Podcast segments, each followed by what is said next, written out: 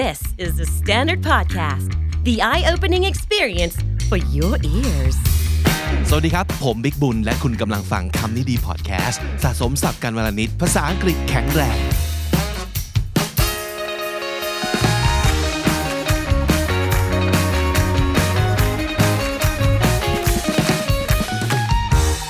วันนี้ที่คำนี้ดีมีสับหมูมานำเสนออีกแล้วนะครับ ผมชอบมากๆสับหมู ซึ่งก็แปลว่าสับง่ายนั่นเอง อย่างที่บอกว่าปกติเวลาคนเราคุยกันนะแบบคุยจริงๆนะไม่ใช่ลุกขึ้นพรีเซนต์งาน หรือว่าทำแบบคุณมาสปีชอะไรเนี่ย เรามักจะใช้ศัพท์ง่ายๆนั่นแหละ ที่เราสื่อสารกันง่าย ๆ เข้าใจง่าย ๆ ผมก็เลยชอบศัพท์ง่ายมากๆ แต่ว่าความมีเสน่ห์ของศัพท์ง่ายเนี่ยก็คือ บางทีพอมันเอาไปผสมกับ เช่น preposition หรือว่าคำอื่นๆ conjunction อื่นๆ มันจะกลายเป็นแบบ phrasal verb ที่น่าสนใจ หรือว่าเป็นสำนวนที่น่าสนใจขึ้นมาได้ แต่ว่าพื้นของมันมันก็มาจากศัพท์ง่ายอะเพราะฉะนั้นมันก็เป็นการต่อยอดที่ค่อนข้างง่ายนะครับ อีกอันหนึ่งที่เป็นเสน่ห์ของศัพท์ง่ายเหล่านี้ หรือว่าศัพท์หมูเหล่านี้ก็คือหลายๆ ครั้ง เราจะเจอว่าศัพท์หน้าตาง่าย ๆ แบบนี้มันมีความหมายที่คาดไม่ถึงอยู่ มันก็เลยเป็นการเหมือนกับ เบิ้ลการใช้งานของเรา double triple ขึ้นไปอีก คือรู้จักศัพท์คำเดียว แต่ว่าเอาไปใช้ได้หลากหลายสถานการณ์ เป็นต้นว่าคำว่าแจมคาว่าแจมเนี่ยมันคืออะไรครับ มันก็คือแยมนะครับ strawberry jam ก็คือแยมสตรอเบอรี่อย่างนี้เป็นต้น หรือบางทีในความหมายของ traffic jam ความหมายเปลี่ยนแล้ว แปลว่าการจราจรติดขัดคาว่าแจมคือติดขัดนะครับ ติดขัดบนท้องถนนในการจราจรก็คือรถติด หรือว่า paper jam เปเปอร์แจมก็คือกระดาษมันเข้าไปติดในเครื่องซีร็อกเครื่องถ่ายเอกสาร กระดาษมันเข้าไปติดมันก็เลยต้องแบบงัดเครื่องขึ้นมาแล้วก็ซ่อมกันนั่นคือ paper jam นะครับหรือว่าเป็นกริยาก็ได้เหมือนกัน I jammed 10 boxes into the trunk of the car I jammed these 10 boxes into the trunk of the car เรายัดกล่อง10กล่องเนี้ยเข้าไปในท้ายรถนะครับ the trunk of the car ก็คือท้ายรถ jam คือยัดครับ กริยาแจมคือกริยาของการยัด หรือเป็นสำนวนว่า I'm in a jam I'm in a jam แปลว่าไม่ได้แปลว่า ฉันอยู่ในแยมนะครับ แต่มันเป็นสำนวนที่แปลว่า I'm in trouble เออ ตอนนี้กำลังซวยละกำลังอยู่ในสถานการณ์ที่กลืนไม่เข้าคายไม่ออก ไม่รู้จะทำยังไง นั่นคือ I'm in a jam เป็นสำนวน นั่นคือแจมคำเดียวหน้าตาง่าย ๆ J A M มันมีการใช้งานที่หลากหลายขนาดนี้ นี่คือเสน่ห์ของศัพท์หมูนะครับ หรือคำว่า mug M U G สามตัวอักษร mug เรารู้อยู่แล้วว่ามันคือ แก้วกาแฟที่เราใช้ดื่ม แต่บางที mug เนี่ยก็เป็น verb ได้ด้วย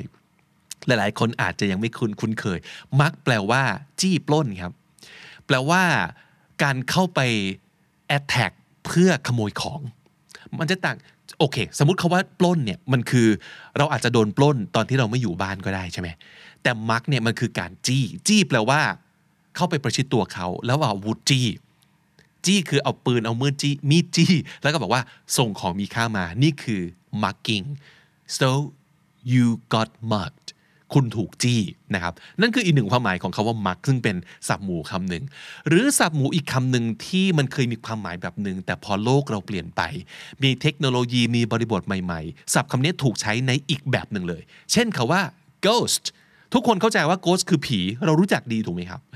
กลัวกันมาตั้งแต่เด็ก ๆ โตมาแล้วก็ยังกลัวอยู่ แต่คำว่า ghost เนี่ยมันกลายเป็นคำกริยาที่แปลว่า โดนเชิดใส่ ghost ทำตัวเหมือนกับว่าเราเป็นผี I'm being ghosted แปลว่า คนที่เคยคุยกันอยู่ทางโซเชียลมีเดียอาจจะแบบเคยแบบแมทช์กันทาง Tinder หรือว่าเจอกันใน Twitter แล้วก็เอ่อเจอกันใน IG แล้วสารสัมพันธ์ เอ๊ะ ดูเหมือนน่าจะคบกันได้ดี แต่สักพักหนึ่งหายหายไปซะอย่างนั้น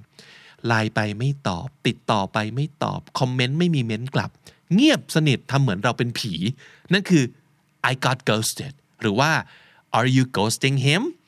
นี่เธอกำลังแบบเชิดใส่ คนคนนี้อยู่หรอทำเหมือนกับเขาไม่มีตัวตน ghost จากผีกลายเป็นคำกริยาที่มีความหมายแบบนี้ ในโลกที่ไม่มีโซเชียลมีเดียคำว่า ghost ย่อมไม่มีเซนส์นี้แน่นอน แต่ว่าพอโลกเปลี่ยนไปคำนี้ก็มีบทบาทใหม่ขึ้นมา นี่ก็เป็นความน่าสนใจของศัพท์หมู่เช่นเดียวกันนะครับคำว่าง่ายในภาษาอังกฤษนะครับ นอกจาก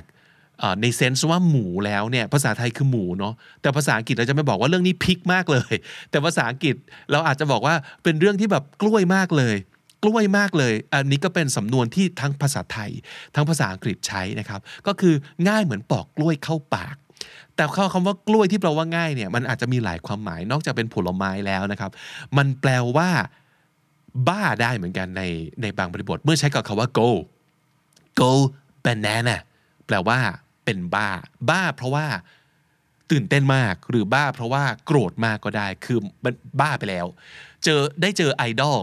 โดยโดยไม่คาดฝันเป็นบ้าไปแล้ว หรือว่า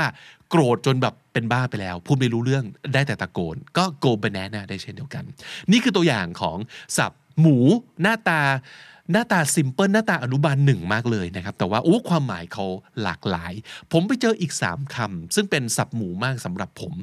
และคิดไม่ถึงเลยว่ามันจะมีการใช้งานแบบนี้ด้วยนะครับคำแรก table table มีความหมายอื่นนอกจากโต๊ะได้ด้วยเหรอ มีครับ ผมเพิ่งไปเจอมา ไม่เคยได้ยินเขาใช้แต่ว่า พอไปเจอมาเสร็จปั๊บก็ลองค้นดูเออมันมีคนใช้ในความหมายนี้เยอะเหมือนกัน table ถูกใช้เป็น verb แปลว่า เลื่อนออกไปก่อน เช่น สมมติเรากำลังจะประชุมกันจนกำลังจะเลิกประชุมอยู่แล้วมีคนเรสประเด็นน่าสนใจขึ้นมา แล้วโอ้โห เรื่องนี้มันต้องถกใช่เห็นด้วยว่าสำคัญ but let's table it for now because we're running out of time เวลาจะหมดแล้ว let's table it for now เราเราโต๊ะมันไปก่อนเพราะว่าอะไร โต๊ะไปก่อนก็คือขอตะไว้ก่อน ติดไว้ก่อนนะ เรื่องนี้นะครับ แปะไว้ก่อน เลื่อนออกไปก่อน แล้วเดี๋ยวเราจะกลับมาจัดการมันทีหลัง นั่นคือความหมายของ table something หรือว่า table the topic คือ postpone a discussion or activity until later usually used near the end of a meeting when a conversation is dragging and everyone just wants to go home หลายๆคนอยากจะกลับบ้านแล้ว แล้วก็เออถ้าเกิดคุยเรื่องนี้ต้องยาวแน่ๆเลย let's table it for now นั่นคือการใช้งาน ลองลองเอาไปใช้ดู หรือว่าถ้าสมมติเกิดได้ยินจะได้เข้าใจว่า เอ๊ะ table เป็น verb ได้ด้วย เป็นได้นะครับ อีกคำหนึ่งซึ่งอันนี้แบบเซอร์ไพรส์สุดสำหรับผม husband เป็นกริยาได้ด้วยนะครับ นอกจากเป็นคำนาม ที่แปลว่าสามี verb to ผัวคืออะไรนะครับ verb to ผัวหรือว่า verb to สามีในที่นี้ มันคือการใช้อย่างประหยัด to use something carefully so that you do not use all of it นั่นคือความหมายของ to husband something นะครับ คือเราเราใช้ resource บางอย่างเนี่ย economically ใช้คำนี้ก็ได้คือใช้อย่างประหยัด นะครับ so if you husband something valuable you use it carefully and do not waste it ถ้าเกิดเรา husband อะไรแปลว่าเราใช้มันอย่างระมัดระวัง เพราะเรารู้คุณค่าว่าของดีมีน้อย ต้องใช้สอยให้ประหยัด นั่นคือความหมายของ to husband นะครับ เช่น I needed to husband my remaining strength ฉันต้องใช้เรี่ยวแรงที่เหลืออยู่ remaining strength strength คือ ความแข็งแรงนะครับ remaining คือที่เหลืออยู่ I needed to husband my remaining strength ฉันต้องใช้เรี่ยวแรงที่เหลืออยู่อย่างประหยัด ก็คือจะไม่ใช้แรงอย่างอย่างไม่มีประโยชน์เนี่ยต้องสงวนแรงไว้เพื่อสิ่งที่จำเป็นจริง ๆ นั่นคือการ husband พลังงานของเราหรือความแข็งแรงของเรา นะครับ หรือ because of the flooding in the area roads are cut off and everyone is being asked to husband their supplies เนื่องจากมีน้ำท่วมในบริเวณนี้ the flooding in the area นะครับ roads are cut off ถนนถูกตัดนะครับก็คือมันเข้าออกไม่ได้ and everyone is being asked ทุกคนถูกขอร้องให้ husband their supplies ใช้ข้าวของทรัพยากรที่มีอยู่อย่างประหยัดที่สุด กระเม็ดกระแม่ที่สุด จนกว่าความช่วยเหลือจะมาถึง จนกว่าน้ำจะเลิกท่วม เราต้อง husband ข้าวของที่เรามีอยู่ อ่านั่นคือการใช้ที่ผมเจอครั้งแรกช็อกไปเลยนะครับ ว่าเดี๋ยวมี verb to ผัวด้วยเหรอมีนะครับ อาจจะได้ยินไม่บ่อยขนาดนั้น แต่ว่าเมื่อเราได้ยินปั๊บทีนี้เราจะรู้แล้วว่าอะ husband as a verb แปลว่าสิ่งนี้นะครับ นอกจากคำว่า to husband something แล้ว ผมเจออีกศัพท์คำหนึ่งมาจากรากเดียวกันคือรากผัวนี้นะครับ คือคำนาม husbandry กลายเป็นคำนามแล้วเติม dry เข้าไป husbandry husbandry เป็นคำนามที่แปลว่า การทำไร่ไถนา หรือการปศุสัตว์ แปลว่า farming แปลว่า the care cultivation and breeding of crops and animals การทำทำไร่ไถนา รวมถึงการเลี้ยงสัตว์แบบปศุสัตว์ด้วย เรียกว่า husbandry เออ แปลกดีไหม แปลกดีเนาะไม่คุ้นเลยอะแต่ว่าผมเชื่อว่า จากนี้ไปทุกคนจะจำได้แล้วนะครับ นึกถึงภาพของสามีที่ต้องออกไปทำไร่ไถนา แล้วก็เลี้ยงวัวเลี้ยงควาย เลี้ยงหมูเลี้ยงไก่นะครับแล้วคุณจะไม่ลืมความหมายเลยคือ husbandry คือสิ่งเหล่านี้นะครับอะหลังจากคุณสามีมาที่คุณปู่หรือคุณตาบ้าง เชื่อไหมครับว่า grandfather ก็เป็นคำกริยาได้เช่นเดียวกัน to grandfather คือยังไง กริยา verb to ปู่นะครับ มันเป็นสิ่งที่น่าสนใจมากเลย คือ เขามีคำศัพท์ที่เรียกว่า grandfather policy นโยบายคุณปู่ หรือนโยบายคุณตาคืออะไร หลาย ๆ ครั้งเราเคยจะเจอสถานการณ์แบบนี้ เช่น เราอยู่ในบริษัทนี้มายาวนาน จู่ๆมีกฎใหม่ออกมานะครับมีกฎใหม่ออกมาปั๊บแต่ทีนี้กฎใหม่เนี่ยเขาก็จะเข้าใจว่าคนที่เคยอยู่มาก่อนหน้านี้อาจจะลำบากในการปรับตัว เพราะฉะนั้นก็เลยจะหยวนให้ก่อน โดยที่คนเก่าก่อนกฎหมายจะออกนั้น ยังไม่ต้องทำตามกฎหมายก็ได้ แต่คนที่เพิ่งเข้ามาใหม่เนี่ยจะต้องเชื่อฟังตามกฎนี้แล้วนะอะสถานการณ์เป็นต้นว่าอะไร เช่นสมมตินะครับคนที่เคยเป็นคนสูบบุหรี่มาก่อน อันนี้จากตัวอย่างนะ เช่น smokers who worked here before the ban have been grandfathered เออ คนที่เป็นคนสูบบุหรี่ที่อยู่มาก่อนกฎนี้จะออกมากฎนี้คือกฎแบนแบนคือห้ามสูบบุหรี่นะครับมันจะมีการบอกว่าห้ามสูบบุหรี่ใช่ไหมแต่คนที่อยู่มาก่อนที่กฎนี้จะออกเนี่ยจะได้รับการยกเว้น ก็แปลว่ายังสูบบุหรี่ต่อได้ อย่างนี้เป็นต้นฟังดูอาจจะไม่แฟร์อาจจะไม่ใช่ตัวอย่างที่ดีเท่าไหร่ แต่ว่าหลายๆคนเก็ตไอเดียเนาะคือกฎนี้จะไม่มีผลสำหรับคนที่อยู่มาก่อน เพราะฉะนั้นคนที่อยู่มาก่อนจะได้รับการ grandfather in ใช้เป็นสำนวน grandfather เติม ed in นะครับนั่นก็คือถูกยกเว้นหรือว่าถูกละเว้น ไม่ต้องทำตามกฎที่เพิ่งออกมาก็ได้ อย่างนี้เป็นต้นนะครับ หรืออีกตัวอย่างหนึ่งก็คือ if you submitted your forms prior to December the 1st and you have already paid you'll be grandfathered in อันนี้พูดถึงสมมติเกิดถ้าเกิดคุณ ส่งแบบฟอร์มก่อนวันที่ 1 ธันวาคมที่ผ่านมาแล้วคุณจ่ายตังค์ไปแล้ว คุณจะได้รับการยกเว้น